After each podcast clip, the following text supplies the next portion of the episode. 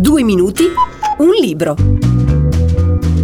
È uscito in libreria per i tipi della Grafe.it edizioni un libro che finalmente parla non degli scrittori, ma di noi lettori. Si intitola Il mestiere di leggere. La penna è quella di Rogelio Ghedea. Il mestiere di leggere è un saggio lucido, ma anche ironico e culturalmente elevato, capace di incuriosire e contemporaneamente far tirare un sospiro di sollievo al lettore meno esperto, a volte intimidito dal pontificare esagerato dei cosiddetti critici.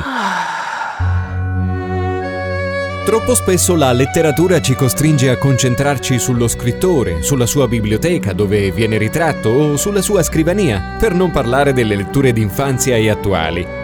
Rogelio Ghedea decide che è giunta l'ora di affrontare la categoria del lettore, perché è varia e sempre in evoluzione.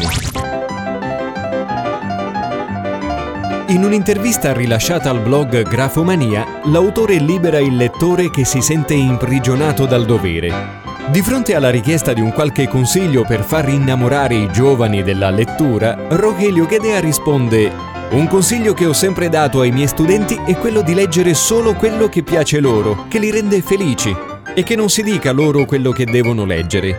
Al diavolo quello che si deve. Gli inizi devono essere così, totale libertà.